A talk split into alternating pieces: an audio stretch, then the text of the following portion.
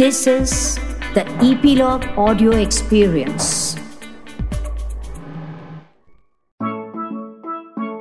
बच्चों, मैं हूँ आपकी मनपसंद दोस्त कांता पहाड़ और फिर से आप सुन रहे हैं एक नई कहानी अपने मनपसंद, यानी फेवरेट पॉडकास्ट नन्ही दुनिया में। अरे, मनपसंद से याद आया? हम सब की एक मनपसंद जगह होती है, जहाँ हमें बैठना या खेलना अच्छा लगता है। आज की कहानी इसी फेवरेट जगह के बारे में है। इसे लिखा है डॉक्टर कुसुम अरोड़ा ने और ईपीलॉग मीडिया आप तक लाए हैं ताकि आप इसे एंजॉय कर सकें। एक बार की बात है, अफ्रीका के जंगल के पास एक गाँव था। लोग खेतीबाड़ी और जानवर पालकर अपनी गुजर बसर करते थे। गाँव में पानी था, पर गाँव से थोड़ी दूर और उस जंगल के थोड़ा सा अंदर एक नदी बहती थी।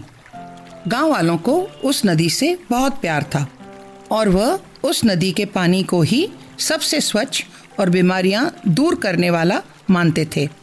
अब एक और बात थी, नदी और गाँव के बीच खूब लंबा चौड़ा घास का मैदान था और नदी पर एक कच्चा पक्का लकड़ी का पुल मतलब ब्रिज बना हुआ था। क्योंकि नदी के पास घना जंगल था, सब जानवर वहाँ पानी पीने भी आते अब इस मैदान में बच्चों को भी खेलना पसंद था। तो गाँव वालों ने इस मैदान के बीचों बीच एक कुटिया बना रखी थी कि यदि कभी कोई नदी पर या उसके पास ही कोई जंगली जानवर आए पानी पीने तो उस कुटिया में छुपा जा सके। सभी को ये कुटिया बहुत प्यारी थी, खासकर बच्चों को। इन्हीं बच्चों में एक था मालू, गाँव के मुखिया का पोता। ये कुटिया उसे इतनी पसंद थी कि उसने इसमें अपने खिलौने भी छुपा कर रखे थे। जब भी उसे अच्छा लगता, वो अकेला ही यहाँ पर आ जाता और आराम से खेलता। उसके घर तो घर, गाँव वालों को भी पता था कि अगर मालू को ढूंढना है तो उसे कुठिया में देख लो। और एक बात थी, जो किसी को नहीं पता थी। मालू का एक दोस्त था, बंदर। वो उसको खिलाने के लिए कभी केला तो कभी रोटी ज़रूर लेकर आता। दोनों की अच्छी ट्यूनिंग थी। अफ्रीका के जंगलों में बहुत तरह के जानवर और पक्षी होते हैं। इसी कुटिया ने हमेशा गाँव वालों को कभी हाथी, कभी भालू से और तो और गोरेला से भी बचाया था। और कभी अचानक आई आंधी तूफ़ान से भी कुटिया ही बचाती थी। इसीलिए ये सबको पसंद थी। एक दिन दोपहर में गाँव वालों को नदी के पास से धुआँ उठता नज़र आया। ये धुआँ किसी बड़ी आग से उठा लगता था। गाँव के लोग भागते भागते नदी के किनारे पहुँचे। वहाँ पहुँचते ही सब स्तब्ध, यानी स्टंड थे। उनकी फेवरेट कुटिया जल रही थी। वह इतना जल चुकी थी कि उस पर पानी डालकर बचाना असंभव था। गाँव वाले समझ नहीं पा रहे थे कि कुटिया जलने से किसको क्या फ़ायदा हो सकता है। सब एक दूसरे से सवाल कर रहे थे बस। पर इन सब में सबसे ज़्यादा परेशान और उदास था मालू। उसके मनपसंद खिलौने जो कुटिया की छत में छुपे थे, वो भी जल गए थे। इस पर घोषणा जो उसके दादाजी यानी मुखिया ने की थी कि जब तक दूसरी कुटिया बनकर तैयार नहीं हो जाती, बच्चों का उस तरफ़ आना बिल्कुल बंद था, क्योंकि किसी जंगली जानवर के आने पर वो अपने को बचा नहीं पाएँगे। मालू का ये सबसे गंदा दिन था। मालू, दो दिन तो बहुत उदास रहा। एक दिन वो एक पेड़ पर बैठा था कि उसका दोस्त बंदर उसके पास आया और उसे चलने को उकसाने लगा। मालू बेमन से उसके साथ चल दिया।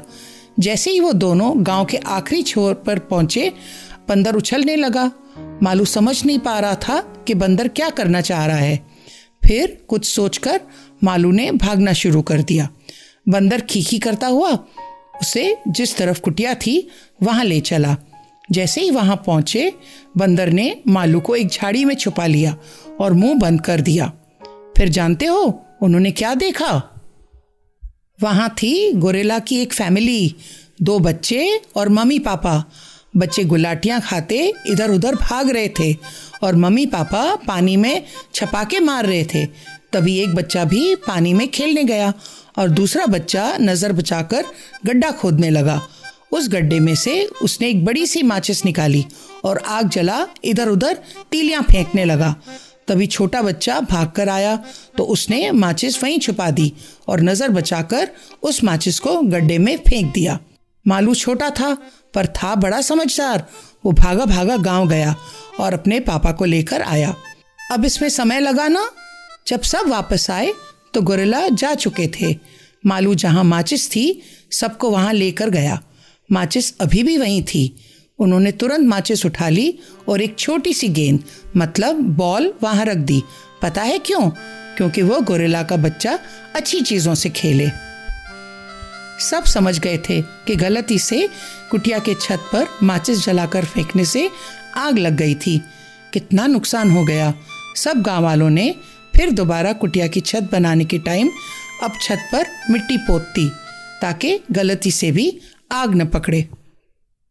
सबने मालू को शाबाशी दी कि उसने बंदर से भी प्यार से दोस्ती कर ली और आग लगने की पहली भी सुलझा ली। अब बच्चों, आप समझे ना, माचिस से बिल्कुल नहीं खेलते। ये बहुत नुकसान करती है। जैसे मालू के सारे मनपसंद खिलौने हमेशा के लिए जलकर नष्ट हो गए मतलब डिस्ट्रॉय हो गए। आप भी कभी माचिस से मत खेलिएगा। नन्ही दुनिया में कहानी सुनने के लिए धन्यवाद। प्लीज़ अपने कमेंट्स हमसे ज़रूर शेयर करें। हमें इंतज़ार रहेगा। यदि आप एप्पल पॉडकास्ट यूज़ करते हैं तो हमें रेट करना ना भूलें। और आप इपीलॉग मीडिया की वेबसाइट पर भी नन्ही दुनिया सब्सक्राइब कर सकते हैं। यहाँ अपने मनपसंद किसी भी पॉडकास्ट प्लेटफॉर्म पर, जैसे स्पॉटिफाई गाना जियो सावन एप्पल पॉडकास्ट वगैरह, अपनी सब्सक्रिप्शन कंटिन्यू रखिएगा। ताकि आपको नोटिफिकेशंस मिलती रहें।